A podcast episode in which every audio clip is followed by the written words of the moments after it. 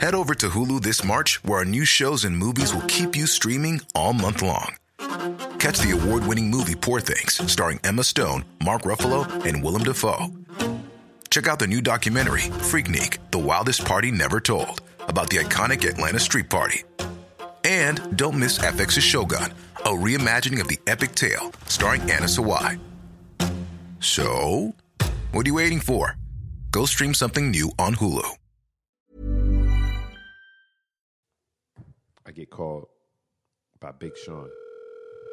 You gotta come to the studio. Gotta come to the studio right now. I was like, yo, I'm about to go. He's like, I don't care. Come to the studio. I was like, all right. I get to the studio. I don't know. I'm thinking he's doing something. Next thing you know, he's like, I'm on my way there. He calls me again. Yo, Ye is here. I was like, okay. Yeah, I get in. Skirt. Skirt. Boom. I get in. Ye is playing. Ye is Ye is uh, tweaking. He's he's mixing power, the song Power, and he's trying to get these certain drums that he needs for the for the joint. Oh, why Jay Z walks in? So now in the in the studio, it's Jay Brown, Jay Z, Kanye, Big Sean, Ron Fest is in the back, A-Trak. Wow. I'm sitting there. I'm looking at Sean like I just want to hug him, just to be like, thank you, you know, for bringing me here, like having me come. Yeah, yeah, check it out. I'm your host, Corey Cambridge. Uh, yeah. Everybody tuning in, you invited, you invited. No matter what mood you in, get excited, get excited. Everybody love the music. Let me tell you how they do it. Whether writer or an agent, let me tell you how they made it. You are now talking to a silent giant. Wanna walk in their shoes, silent giants. Wanna study they moves, silent giants. Wanna know what they do, silent giants. Silent giants, y'all. Welcome to the Silent Giants Podcast, a podcast highlighting the superstars behind your favorite superstars in creative industries. I'm your host, Corey Cambridge. To keep up with the latest in the show, be sure to follow us on Instagram at, at Silent Giants Podcast. To keep up with my life, music, and more, be sure to follow me as well at, at Corey Cambridge. Today on the show, we have a very special guest, Datwon Thomas, editor in chief of Vibe magazine. In this episode, Datwon shares stories about getting his start in journalism, creating the iconic King magazine, and experiences being in the studio with Kanye West. I promise these are stories you'll definitely want to hear.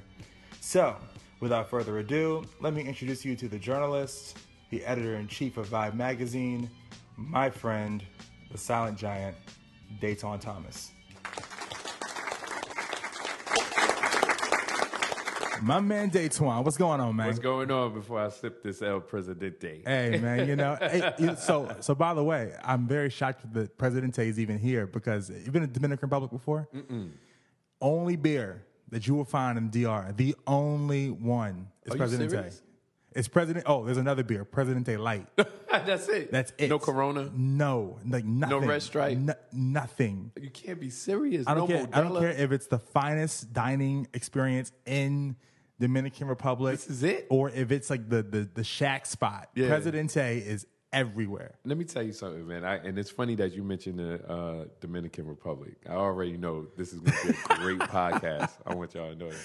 So, my wife, we've been married for like 17 years now. And of course, I started King Magazine, you know, Mr. King of all the girls. That didn't get you in trouble. Yeah, that alone should have been like the marker for her to be like, yo, what are you doing? Like, this is crazy. There's only one thing that she that she said I can't do. I can't go to the Dominican Republic. Dude, That's the one place. That's that and maybe Brazil. Everywhere else in the world is fair game, right? And I'm like, yo, what are you talking about? She's like, nah, you ain't going to the Dominican Republic You- without me. she's 'Cause very smart. She went. she's very smart. She went with her homegirls. They went to the Dominican Republic. I ain't say nothing. But obviously there's something out there in Dominican Republic that I can't go with me. Oh. Can and I my tell boy. you? Please do. Okay, going to the Dominican Republic. You ever wonder, like, you know, uh, there's some rare times that you're able to put yourself in a, a certain person's shoes. Right. Right. So uh, with women, right, yeah, they will always complain about, oh, uh, these guys are heckling me. Oh man. Oh, you know, um, you know, every, like guys are looking at me like, sex objects. You know what I mean? And I was never able to really sympathize because like I can't, you know, I'm not, not in their it. shoes. I mean, I understand, but I'm not truly understanding Right. the way that like I probably should understand, or they, or they want me to understand. so that's what it feels like going to the Dominican Republic. crazy. Because what the prostitution thing. So one, the women are beautiful, So they catcalling you. but it's not prostitution the way you think. Right. Right. It's not prostitution like you're you're. Uh, like they're on the street Big Daddy. corner, right? They're, they're not on the street corner. There's no fishnets. Nah. like you're just at a party, Yeah. right? And the party's lit, right? Yep. Beautiful women, and like a girl would just come up to you and just like, "Hey, what's up?" Like very like Very just homegirlish. just yeah, just on it. You know what I mean? And the thing you know, like it's it's getting it's getting popping. You know It's what I'm saying? on. And then Next thing you know, they cooking. They cooking uh. for you in, at your spot. before they before you get to the spot though, and they'll be with, they'll be with you for like three hours, Wow. right? Yup. Chilling. Yep. Wow. Then they want money. Mm. You know what I'm saying? Mm. And it got to a point. It got to a point on the trip where like you, I was just looking for a white person because I knew if you were white, We was gonna be good. right? Because it's black people down there. You know what I'm saying? So like, I'm like, no one can be trusted at this point. I, I'm just, I'm done. I'm tired. Dancing to Biggie, and then next thing you know, it's like, yo, Dude, what's I'm? I'm talking about so serious. I'll literally go to the party and just find Sally Sue in the corner from like Wichita and be like, "Yo, what's going on? let's, let's holler. What do you do? Oh, oh, insurance? That's awesome. That's I love that. Like, I'm with it. so it's trust me, it's definitely not the place you go. And I went with my boys too. oh man, Yeah. Uh, the stories that my boys have come back with, insane, Yeah, like it's it's definitely insane. your wife's very smart. Yeah, she's like, no, you can- nah, Nah, she's very like, intuitive. No, No, no, no, no, no, for sure. Because it's not it's, it's not even you. yeah, that's You what, are yo, a good guy. Hey, I try to be. Yeah, you are a good guy. It's the system. The system down there is flawed. But I'm like, yo, you you going though? Yeah, I'm different. I'm good. Oh So, so how you doing, man? How's life? Oh man, everything is beautiful, man. Like as much as um, I go out to LA, uh, you know, to work, do shoots and all that stuff, have meetings and everything, and everybody's all nice and cool. It's a nice little pace. You know, the the traffic is is the traffic out there. Yeah, Same right. as here. For some reason, the New York traffic traffic seems way more aggressive when it's stopped than out there. oh yeah. And I'm trying to get to different meetings and stuff, and I'm like, "Yo, come on, man, let's go." Or if I'm in, They're the also joints- probably high. yeah. I mean, that being high and driving will do that to you. like when you hotbox in the whip. it, it's different. Hey man, I'm gonna get there when I get there. I get there when I get there. No anger. no anger, man. You chill, and I see why Puff and Jay and Russell and everybody's moving to LA. These are New York people. Yep. These are quintessential. He Puff has it tatted on him. New York tatted. Russell is Mr. New Mr. Hollis. Jay Z is Marcy Projects. Puff is Harlem. Yeah. Where are they? In Beverly Hills, Calabasas. Dude, I. I'm I'm conflicted because I love New York City. I love the hustle. I, I love the people. I love being stimulated every single day. I love never having a day that's exactly the same. It's never the same. know Isn't I that mean? crazy? You can have your routine, but it's never the same. It's never the same. That's ill. That's There's, there's always some some so I'll call them variables. Yes. There's always random variables Yep. sprinkled the throughout train your day. being bugged out will change your whole trajectory of your Stepping day. dog shit. It's over. Your day. What you doing now? You on Murder Broadway. Somebody Yes. asking you for money crazy. you know what I'm saying? Like One, one homeless dude with an attitude could change your whole week. roommate didn't do the dishes. you touched on the point earlier about Jay, uh, Diddy, and Russ living in LA. Like, how was that affected? Because I now realize that the entertainment industry is really in LA now. There's not a lot of artists here. How has that affected like your your life as a as a journalist? I, I have to go out there to do the stories.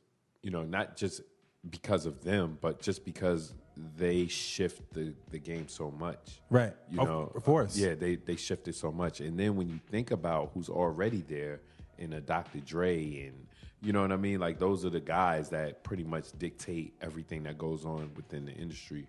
Um, And even Kendrick now, like even the, the is- hottest rapper in come on, man. in rap right now is out LA. there. Yeah, it's out there. Um, when when I think about where New York is right now, we don't necessarily have the the nightlife that fueled the glory days of hip hop that came out of here. You know, you back in the '90s, you could you, you can go to the Muse, you can go to Tunnel. the Tunnel, Yeah. you can go to Home Base, you can go to SOs or Carbon or Exit, or you can go to these things. You can go to um, even Butter. You know, downtown they used to have tramps and for the underground stuff that you really wanted to do. We don't have that anymore. Like, what is where is the like One Oak? Uh, One Oak. There was Greenhouse for a little bit. There was Whip for a little there was bit. Whip for a little bit. That that that was like That was- mid two thousands. that was like after Chris Brown. That was kind of the that last- was a rap. That was a rap. Like once those things started happening, it was a rap. And um, you you really you yearn for those things to keep the culture going. New York can't survive those type of things um, with the nightlife and the music industry the way that it is. Atlanta can, Miami can, LA. Houston can, LA, LA can. Chicago seems like the only one that can too as well. It's just it's unfortunate, man, because we've we've been known as the hub for so long. Uh, I feel like now it's where the artists go to LA to create, they go to Atlanta to create, and they come to New York to sign the deal. They, they, this is where the business happens. the business happens. Yeah, so it's become like an happens. administrative. yes, it's, it's, type it's of- almost like the hip hop HR. Yes, yes, at one hundred percent. It's always hip hop, hip hop HR. you gotta go to the HR department. Uh, let me get to New York. Wow, that's crazy. So, so where does the story uh, start from you? Where are you? Where are you from originally? Born and raised in Brooklyn. What, what part Uh, of Brooklyn? I'm from. It's it's crazy. My mom and dad they never married, but they they were co-parented. So, um, Prospect Heights, which is like, you know, if you think about its location, it's um right around the corner. I grew up right around the corner from the Brooklyn Museum Okay, in uh, Grand Army Plaza area. I used to live over there. Yeah, I was on Lincoln Beautiful and area. Washington. Yeah, it was beautiful. But back when I was growing up, it was Nah, horrible. yeah. the New York Times called it um, "Crack Kingdom." Wow. Just growing up, like the Crooklyn movie, Spike Lee, Yep. like that kind of feel back then. And um, of course, you know, I'm going to school. I got all my my little hood friends and everything. And then in '86, I'm I'm 11. My mom, my mom marries my stepdad. We moved to Japan. Wow. Yeah, So- he's so in the Air Force. So, how did moving to Japan uh, shape your life? Like, it, it totally blew my mind. You know, um, culture shock. Uh, I, I I think I think the culture shock was was so great when I got there um, that I didn't know what it was like when I got back to New York three years later. also, do you, do you remember the moment when your parents tell you, like, Yeah, I remember. Oh, that's a dope one. That's dope. My mom was like, "Yo, um, you know, now that she married my stepdad, he was going in the Air Force, and then um, I remember we were in the kitchen, and she was like, "Well, he has to go away for training, and then after that, we're gonna figure out. We'll, we'll find out where we're going, and the first spot was Japan, Yokota Air Force Base. And I was just like." wow, like Japan, like you crazy. I'm in fifth grade, just starting like fifth grade. So we did three years there, which was amazing. Learned so much. Um, now I'm 14, and we come back to New York for a month. This is my first time back in New York in three years. in three years. It was like, I, it was almost like I didn't even recognize everything. Cause It's just like black people. it's just black people and it's dirty and it's, it's, it's really dirty and it smells because Japan is like super clean, cherry blossoms. So to come back and stuff be bad, Bad, for bad, real, yeah. like the graffiti looked different. It was angrier. That's if I, crazy. if I could say something like if that makes sense. I don't know, man. Eighty nine. So my mom is like, "Yo, we um, we just got orders for New Mexico, Albuquerque, New Mexico." So I'm like, "What?" Like the only thing I knew about New Mexico, Albuquerque in particular, was that Bugs Bunny used to say I took a wrong turn in Albuquerque. But what was ill was New Mexico University. They used to have these ill hip hop shows. And mind you, at 89, I'm 14, going into 90, I'm, I'm, I'm, I'm still 14, but I turned 15. Then I go, I win tickets. I was the radio guy. My mom even back in the '80s, my mom used to always win on the radio in the '80s. She used to win all her tickets to everything. She had the system on her phone. So I start. I have the knack too. I just didn't pursue it as much as she did, but I have that same knack, and I won tickets to go to um, to the university to see that show, and I ended up meeting Search and Zev and Def Jeff, and I was telling them like, "Yo, I want to make beats and all this stuff," and uh, they they were, they entertained me. When I told them I was from New York, they was like, "Where, where you from in New York?" And I told them Brevoort, Ralph Avenue, Fulton. They was like, "Whatever." I was like, "Lincoln Place between Washington and Underhill." Whatever. they was like, "All right, this kid know what you talking Yeah, about." They was like, "Yo, you can roll with us, shorty," and I was just with them chilling, and I and and that feeling of me being with them and being important and being like, I I know my hip hop shit. I know, you know, my area is real. That sparked something in me. But I was still so homesick because now I'm going on like going into 91, I'm going into like my fifth year not being in New York. Yeah. You know, so those are the years where you learn about girls. Those are the years you learn about friends. That's those are the years you learn about everything that makes you who you are in your in your real teens later. You know, like your makeup. But what was so dope was that because of my lifestyle before I got to Japan, because my uncles were who they were and they gangster stuff and being from where I was, I wasn't the normal eleven. Um, because you get back to how did you get back to New York, and So- then how, how tell me the story of how you got into like into writing. Yo, man, I, I guess I got into writing because I was a big fan of comic books and just reading. And um, and then when I got into high school, I went to Sarah J. Hale High School in downtown Brooklyn. Big Daddy Kane went there. Um, Biz Markie, Junior Mafia, Lil' Kim. Wow, Um, and it's like it's like uh like ghetto fame. you were word up, ghetto fame, like hood fame. yeah, right there. ghetto LaGuardia. Word, that's what it was. And um, when I got in there, it was it was an English teacher by the name of um, Mr. Yeager, and also like our dean. Um, he wasn't a dean, but he was just like the man, um, Mr. Leach. Those two teachers, excuse me, they they were the ones that just was like, "Yo, you special." They would tell you that. I was like, not not necessarily like you special, but like a skill set. Right, right, right. You know what I'm saying? Like you have, You have a gift. talent, you have a gift. Yeah. You have you have a gift, or we think that you you should do this. And um, my skill set in communication and meeting people, because I've been I was thrown in these situations so young, um, of meeting new people in these strange places and in situations, made it easy for me to kind of be cool with everybody. and and so you you leave high school Mm-hmm. and uh, did you have any like training and writing outside of, of high school? How'd you get your first job in the industry? Like what was what was a big break for you in your, in your career um, that kind of put you in the direction of doing this for for a living? Well, so I'm in Baruch. I'm in Baruch College, which is ten blocks south of um, of Vibe at the time. It was like 31st Street, 32nd and 31st, and it was on 23rd. And I'm in the um, computer lab. I just failed a math test. After that math test, I was just like bummed out, and I didn't have a computer at home. So the computer lab I got on, I went, I logged on to Vibe.com. They were like one of the only real ones that had A like, website. that had a website. And this is '96. Wow. Yeah, in dial-up era. Wow. AOL, all that, all that shit.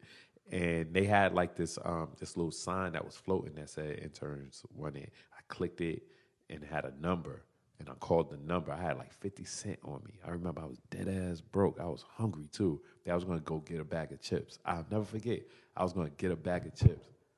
No cell phones, none of that.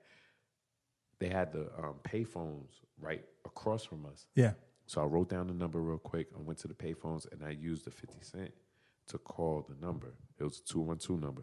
And I remember when I called it, the dude picked up, my man, uh, Greg Bishop. So he was the one that picked up and was like, yo, come up. It's going to be like 300 people. It's going to be competitive, man. I hope you get it. Got a haircut. I go to the building and it was on Saturday. And the security guard wasn't wasn't trying to hit me. I was like, yo, you know, I'm here for the, you know, the intern thing at Vibe, and he was like, "Yeah, ain't nobody here, B." Because I was like, "Yo, this can't be happening." Dude told me to be here at eleven.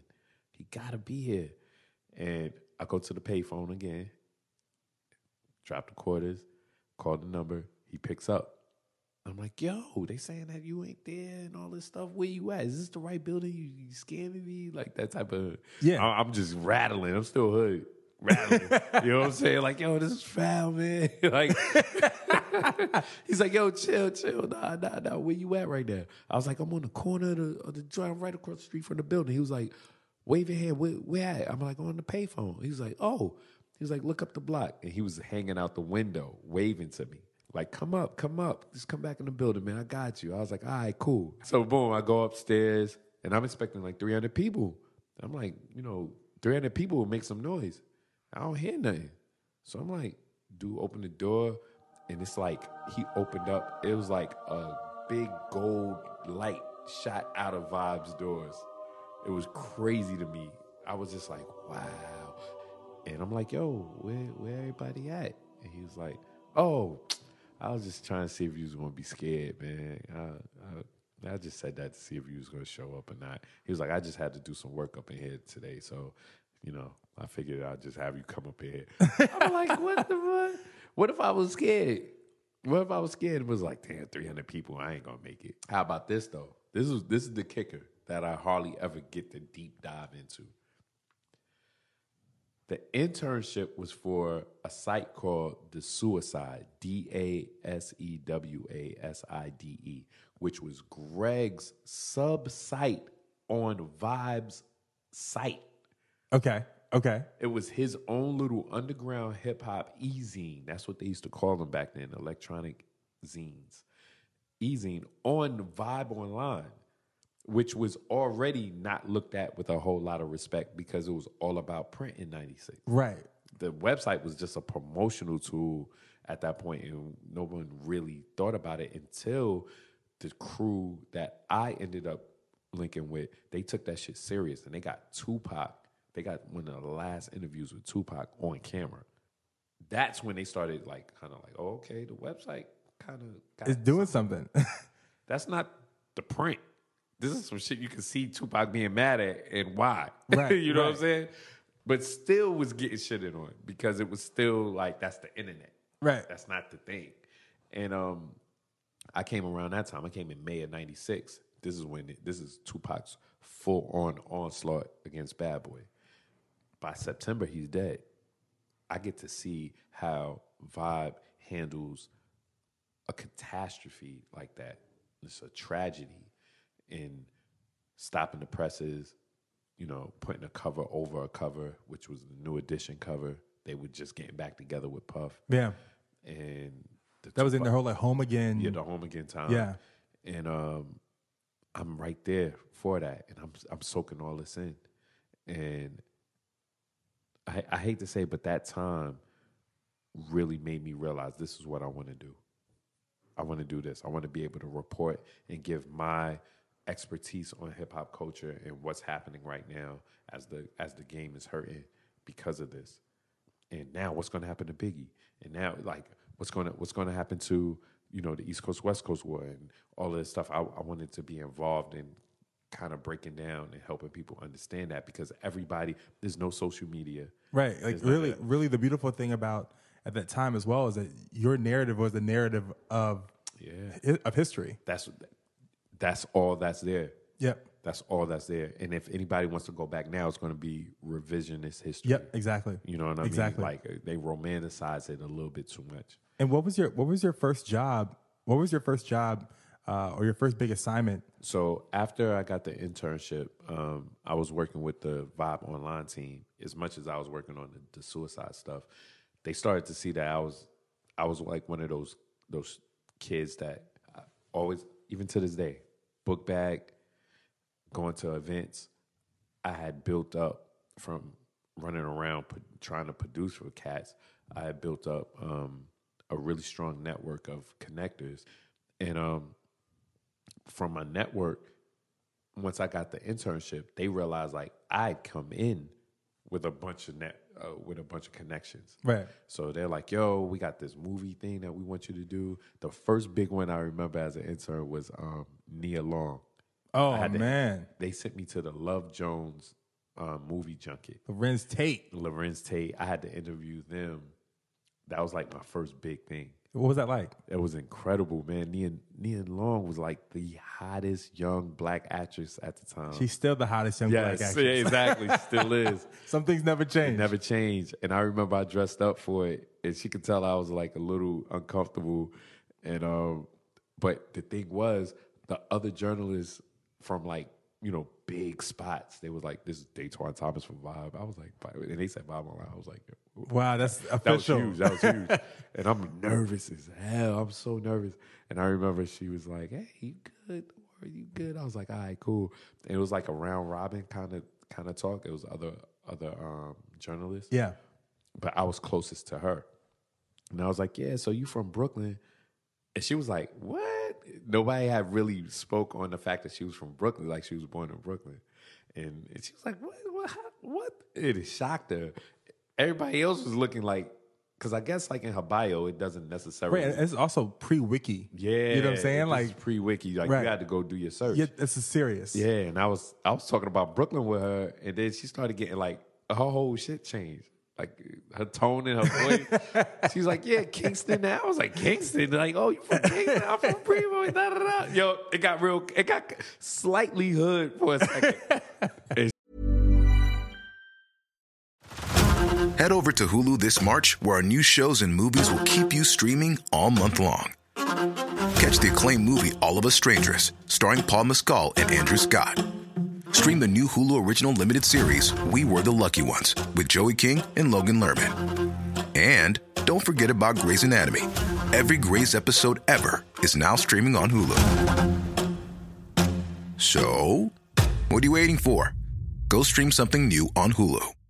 As a person with a very deep voice, I'm hired all the time for advertising campaigns. But a deep voice doesn't sell B2B, and advertising on the wrong platform doesn't sell B2B either. That's why, if you're a B2B marketer, you should use LinkedIn ads. LinkedIn has the targeting capabilities to help you reach the world's largest professional audience. That's right, over 70 million decision makers all in one place. All the big wigs, then medium wigs, also small wigs who are on the path to becoming big wigs. Okay, that's enough about wigs. LinkedIn ads allows you to focus on getting your B2B message to the right people. So, does that mean you should use ads on LinkedIn instead of hiring me, the man with the deepest voice in the world? Yes. Yes, it does. Get started today and see why LinkedIn is the place to be to be. We'll even give you a $100 credit on your next campaign. Go to linkedin.com slash results to claim your credit. That's linkedin.com slash results. Terms and conditions apply. she was just like, "Yo, I fuck with him," and um, it was that was a dope moment that made me realize that I had something unique that all these other big spots didn't have. I had perspective, and I also had the kind of information that um, I felt could be the edge that I can use in my writing. That's amazing. Yeah, it was dope. And so and so you you're uh you were over at Double XL. Yeah, and we used to have this intern room up at Vibe. So everybody used to go in there. And my man Mike Harsworth, who was a um, online designer and tech dude, he used to bring his twelve hundred so we could DJ up there. It- We used to have an intern room with twelve hundreds with a mixer, and he would DJ on our breaks. And I remember when um when Mike he turned the turntables on, he was he was zigga zigga zigga, and Rich was in there, and Rich was like, "Yo, I met this guy Reginald Dennis." and he had his card, and it was the double XL card.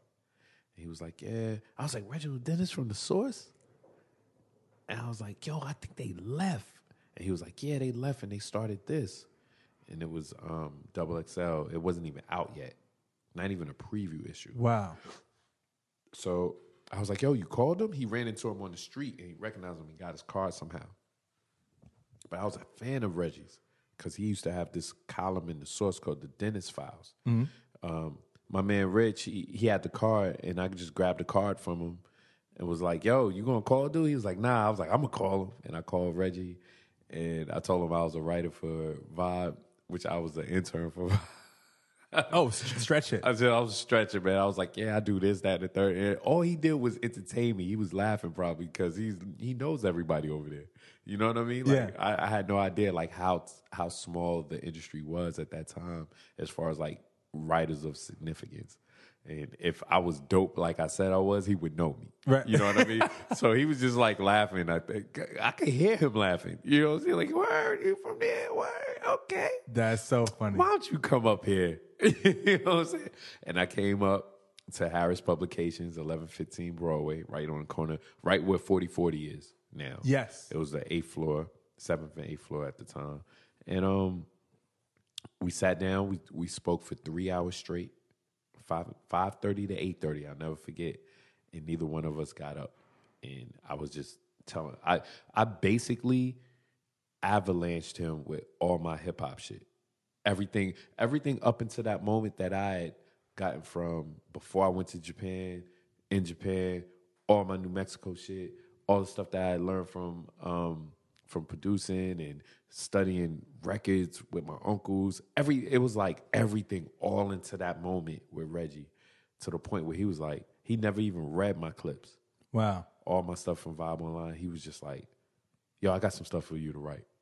And I'll never forget that feeling, man. Like, and I got my first check. I remember my first check was like, what was my first check with Double XL? It must have been like thirteen hundred.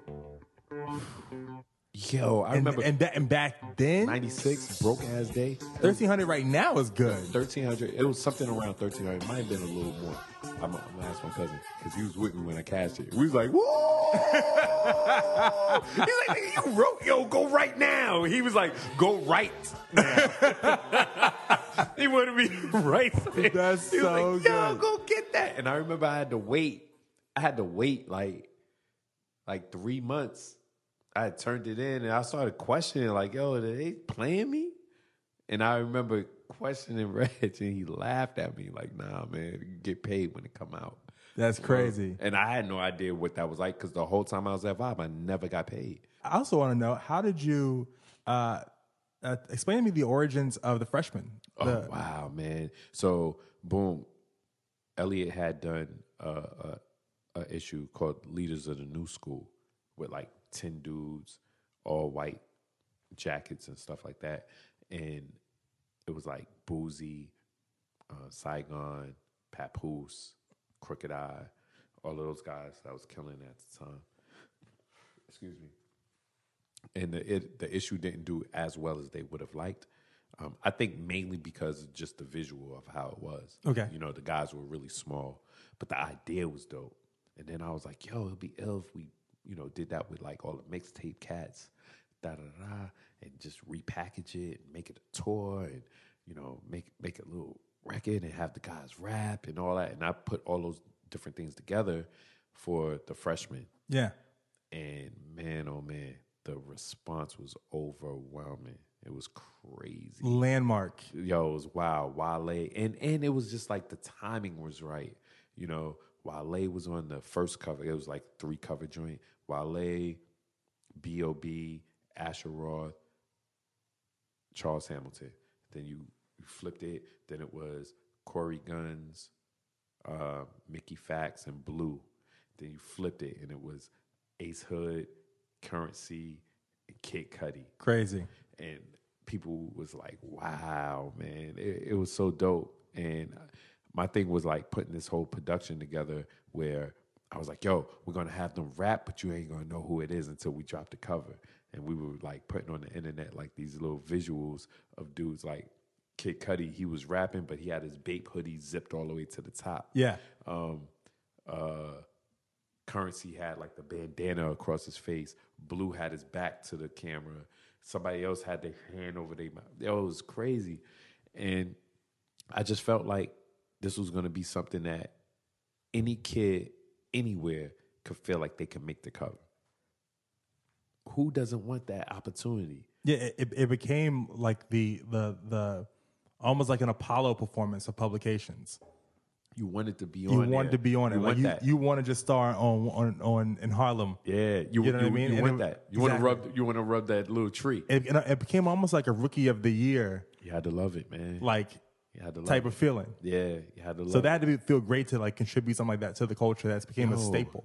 to the point where I went I went to a I went to a party. I, I think I've told this before. I went to um, LeBron James' birthday party in Cleveland. Subtle flex. Yeah, not even.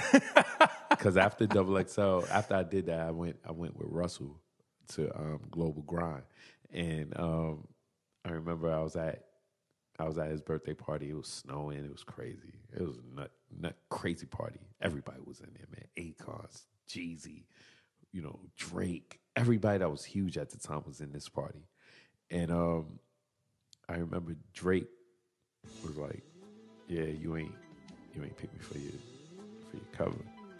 I was like, "Ooh." I was like, "Yo, so far gone wasn't really like all the way out." You know what I'm saying? He's like, "Nah, man, nah, man." Yeah, I mean, cool. you, you, got, to eat that one. And what was funny was like, I remember his name came up, but the So Far Gone wasn't all the way there. It was like a couple of songs. Yeah, But by the time it came out, So Far Gone was like got so far gone. So it looked it looked like, yo, what y'all do? Y'all dropped the bag. You dropped the bag, brother. You know That's what funny. saying? I remember that. But um, I, I love Drake, man. He's a super cool cat. I want to ask you about, um, you know, why did you decide to start King? Like, what was the process of starting a magazine? So, Wow. where, where did the idea of of of uh, creating King come from, Uh-huh. and what was the process of like making that that happen and come to fruition? Double XL was probably that that precursor to letting me know like it gets better. You Yeah, know what I'm saying? yeah. And um, at the time, I was uh, a young editor, and I had the responsibility of editing the upfront section. So that was like the letters section when people actually used to write, handwrite letters. Yeah. Back in the olden days, they used to handwrite the letters and they would send them in. Mainly a lot of guys that were locked up or their girlfriends Yeah, that would write for them. Um, and they'll be like, page 38 had something about rims. You know, yo, I want to I want to know who that girl was. Yo, the clothes on such and such page. And I used to be like, they ain't even talking about the music. yeah, They're not talking about the music. They're talking about the lifestyle and everything around it. In our cubicle, we had nothing but girls. We had girls all over the to the point where we had cartoon cartoon girls. That was hot. Wow. like the Lola Bunny. yeah, yeah, like that type of stuff. And um, we was like, yo, we need a girl section, and we put in eye candy, and eye candy became what it was, and then King kind of spiraled out of that idea of King kind of spiraled out of that in our ride section that we wanted, and I wanted to have a magazine that had both of those sensibilities because when I went to the barbershop, that's what dudes talked about. I, I wanted a magazine that the guys talked about in whole, not just the music, because Double XL was just the music. And what, what did it feel like with um, one song in particular? When I think of King, was T Pain. I can't, believe it. No doubt. What what was that feeling like when you heard that record? And and what do you think that did for the brand at that time? The T Pain shout out and the game shout out Yep. for for Maya in the video. In the video, In the it wasn't the video. video. In the video, those two were, were paramount, man. It, it was it was like I remember when the publisher was like, "Why y'all not getting mentioned in rap songs?" And I mean, Boom. I mean, literally like a week later, I bet you he thought I went and called somebody, and we started getting mentioned all the time after that. But I remember him saying that, like, y'all, y'all doing good, but why y'all not getting mentioned in, in the song? Next week, Boom, crazy! It was like a big punch in the face on him. uh, how, how did you how did you uh, uh, hear about the T Pain? Oh man, I was uh, I think I was driving, and the record came in. Cause you look so good. Tell me why you wanna work here. I put you on the front page of a King magazine, but you gon' get yourself hurt here. Hey, baby, And I heard it. Monster I put record. you in the King magazine, but I was like, what? What? I was that sound like Lil Jon. That's crazy. I was like, yo, this is nuts. and that was a monster record. and Monster T Pain record. was scorching at that time. and everybody wanted to know what was King, when, what he was going to put this girl on. What Yep. was that about? Um, Could you give me a, a time where you were, you know, you were given like a, uh, the privilege to hear some of the hottest music exclusively? Oh, Are there any stories behind that? some some that I, I would say.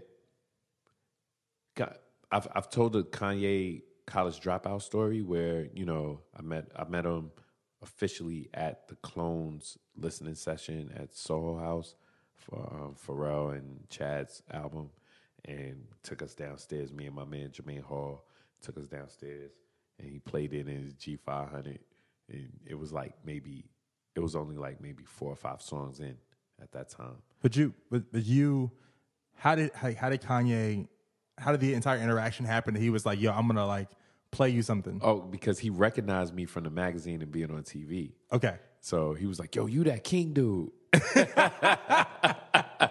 that's me. That's it, yo. And, and for someone that loves Amber Rose, I guess you know. He, Yeah, he knew. He, knew I was the guy he that knows had you. the girls. There yeah, exactly. And um, that was funny because I was over by the bar. I remember he had on all white. And he just came up to me like, "You that King dude." I was like, "Yeah, I am." And did you know who Kanye was at, th- at this time? Yeah, definitely because he was rocking at that point, um, just on the production. You know, um, I, I want to say this is like maybe 2002. Yeah, it's around 2001, 2002. Okay, But I did know of him, and he was floating around the city and stuff like that. But to fast forward a bunch of years from college dropout, for me having him come up and meet Elliot and playing stuff for him and stuff for Double XL, each album after, he would at least have me come through to an early session to hear stuff. wow. So late graduation, um, late registration. I'm sorry, late registration. I was there for like um, the song "Late." how, how do you get these calls? Did he cause call you? He called me and was like, "Yo, I'm gonna be over at the studio," and I would come, but it would always be super late.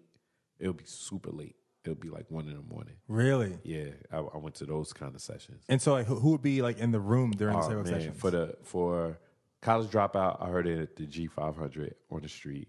For late registration, excuse me, I um I heard that with consequence in there, and then for graduation, um I was in, with him in Cali, which is a crazy situation, um and that one was dope. wait, That's- wait, wait. But how'd you get you flew out? You, you flew out to Cali? I, I flew out to Cali. I was out there. Yo, this is the crazy thing about that one. I, I, I don't even think I told this story. I go out to Cali for a photo shoot that I had to do for King.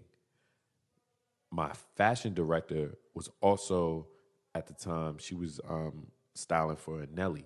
Okay. So she was like, "Yo, me and Nelly are over at this photo shoot with Vanity Fair, um, for all the rappers." She's like, "Everybody over here." She's like, "You just landed. Come over here. Come straight here. Don't even go to the hotel." I go straight there with my man Adele, who was my West Coast editor. We go over to this photo shoot for Vanity Fair, and it was like Vanity Fair's foray into like here's all the rappers that's dope. So they had Eve and Bow Wow and Ice T and Luda and Nelly and Kanye and a bunch of them, and they had like all these different setups. And I think it was Mark Sel- Seliger, the photographer, the great photographer. yeah. yeah. So they had all these different setups. So one setup was like a library room. One was like a little rec room with a pool table. One was like um, like a smoke room. And when I get there, I'm looking for my my fashion director, and I'm looking for Nelly. But Kanye is right there. He's like, "Yo, Dave, what up?" And I see I'm cool with him. He's like, "Yo, what's going on? What's going on?" So they had just finished their part, and I guess the rest of them had to do some of their part. And Ye was like, "Yo, you gotta come to the crib. You gotta come to the crib. You gotta hear the music." I was like, "All right, cool. I just gotta go meet with Nelly and him." He was like, "Nah, man, come now." He's like, "Nah, nah, ah. come now." I was like, "Yo, they, I think they right over there." He's like, "Nah, man, nah." I don't even know if I saw them. I can't remember if I saw them or not.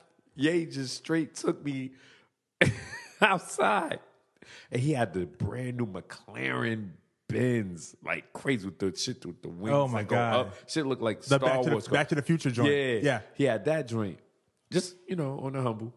And I remember we walked out with Ice T, and Ice T was like, "You gonna get in the car with him?" Didn't he make a song about not being able to drive? I remember that shit. Yeah, he just looked at him. he just looked at him like, man. He was like, "Yo, all right, man. like buckle up." Yo, good Like, he- point, though. He, he he made he made like the reference to buckle up. Like I was dying, so we get in the car. We pull. Yo, the car was crazy. car is crazy, like crazy plush, like rugs and shit. he backs he backs up to pull out of the of the um, parking lot, and as we coming out, he speeds to the stop sign. And yo, I swear to you, it was an old lady pushing the shopping cart. I thought he was gonna kill this woman. I was like, No yo, way. this. I was like, this drive right now. He was like, yeah, I live up in the hills. I was like, oh my god, he was about to kill his grandma. the grandma looked like a whole life came out of her. A whole life. She, al- she almost got hit by Kanye Yo, West. yo, it was the craziest thing. So then he he looks at me. he looks at me and I just look at him like, aye, man. Like, I see my So my man, my man, hey, yo, hey, I gotta tell this. I gotta tell this, hey. My man Adele, he was supposed to follow us. Cause Ye was like, yeah, just follow me. I forgot what A was in, whatever car it was. It was not catching a McLaren, bro.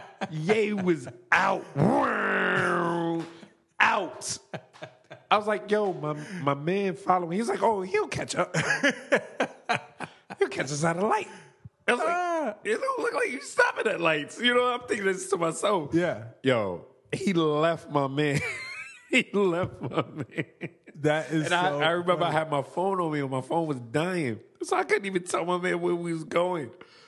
So we get up in the hills and we had we had um we we approaching Ye crib. And I was like, oh, this joint crazy.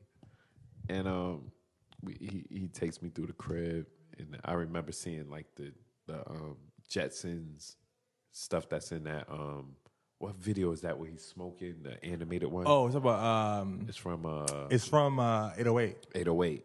So this is before the 808 though, but the the the visuals for that it was the artwork with Elroy and Yeah. Jetsons. That's in his crib, and I'm like, wow. Then go into like his dressing room, like like his his a room that was just like a closet, and it was like different levels, and the, that's when he was in his Murakami phase, um, and we just start talking about life.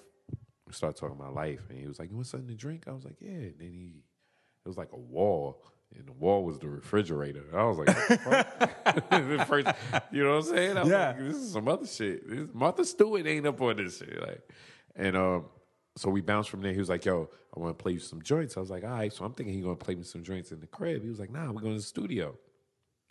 Go to the studio. It's like, who is there? Um, Pharrell, Common, Rick Rubin, and Larry Charles. And if you're a Seinfeld fan like I am, you'll know that Larry Charles is one of the producers of the Seinfeld show. Wait, how, how does this kind of session happen? This does, Crazy. man. how, how does this? he was going. He was. He was going to. Because does he get a phone call like, "Yo, we just Nah, going"? nah. He was. He he had that session planned already. Wow. that was just something that he was that he was doing. Mind you, my man meets us there. Oh, he's hot. yeah, my He's man's like, hot. he was like, "Yo, I, yo, what happened?" I'm sorry, A. I don't know you, man. exactly. I don't know you, bro, but like, I feel for you, bro. My man A is like, yo, what the fuck? he meets us at that joint. You know what I mean? Where was it? Uh, record plant. Wow. record plant. And um, so he's um he's playing me good life. He's playing me power. He's playing me all these different joints, man. I'm on the West Coast, like, yo, this is crazy. And Pharrell is just like sitting there, like getting inspired. And then he's talking about the things that he's working on. And then I was just like, wow, man, this is dope. This is like the creative space, the juice that you need to be inspired. If you ever need to be inspired, that was the that was the moment. That's where I was, like super battery in the back. And then I remember um, So a whole bunch of events happen. Boom. That goes. Get back to New York. I get called by Big Sean. You gotta come to the studio. Gotta come to the studio right now. I was like, yo, I'm about to go. He's like, I don't care. Come to the studio. I was like, all right. I get to the studio. I don't know. I'm thinking he's doing something. Next thing you know, he's like, I'm on my way there. He calls me again. Yo, Ye is here. I was like, okay. Yeah, I get in. Skirt. Skirt. Boom. I get in. Ye is playing. Ye is Ye is uh, tweaking. He's he's mixing power, the song Power, and he's trying to get these certain drums that he needs for the for the joint. Oh, why Jay Z walks in? So now in the in the studio, it's Jay Brown, Jay Z, Kanye, Big Sean, Ron Fest is in the back, A-Trak. Wow. I'm sitting there. I'm looking at Sean like I just want to hug him, just to be like, thank you, you know, for bringing me here, like having me come. So he plays Big Brother for Jay Z for the first time. No And way. I'm, and I'm sitting right there, and I'm looking at Jay reaction to Big Brother, and I'm like, yeah. Oh. My big brother was Big's brother. Used to be Dame and Big's brother. Who was hip hop brother? Who was no ID friend? No ID my mentor. Now let the story begin. It's the hard knock life tour. Sellout picture us in the mall, copping iceberg and yell out jigger. Yeah, that's what we'll yell out. Wait, what, what, what's, what's Jay's reaction Jay, to? Jay was so cool. Yo, it's a Jay Z reaction. Yeah, yo, man. Jay Z is the Black Fonzie, man. Like you can't. Was he was he impressed? He was impressed, and I remember he didn't turn to anybody. He was at he was at the board, you know, the board with all the controls and everything. He was Yeah. at the board and just bobbing his head. He had his hand on the boards. He was bobbing his head. Big's brother it was Big's brother, and I was like, and this is my first time hearing it. So I'm looking at him like my eyes are wide, and I'm all the way like This is a huge ass studio. This I think I want to say it was Chung King or where Chung King used to be, and um, I remember Jay at the end because Kanye kind of get at him a little. yeah, yeah. You know what I'm saying? He Like, talk about the the the, Coldplay. Yeah, the Coldplay line was the one that caught me. I was like, first run caught me. I was like, ooh, Chris Martin, oh shit, he's saying Jay took him. Took his idea. Yeah, I was like, yikes. And Jay was just bobbing. And I remember it stopped. We was all looking. And I'm like, Jay was like, yo, what we doing? We working or we, or we chilling? Like, everybody get back to work. this album got to get out, don't it? And yo, and you see how you laugh? Everybody started laughing. That's We hilarious. were all wondering what he's going to say. He was like, yo, everybody get back to work.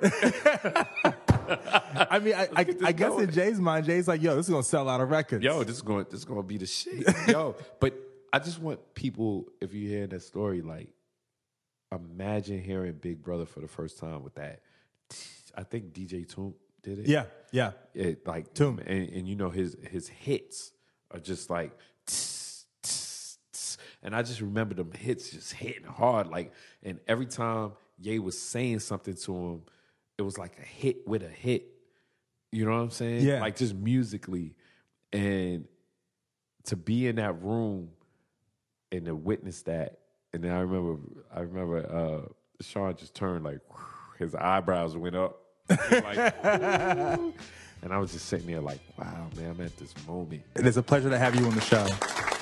You are the man.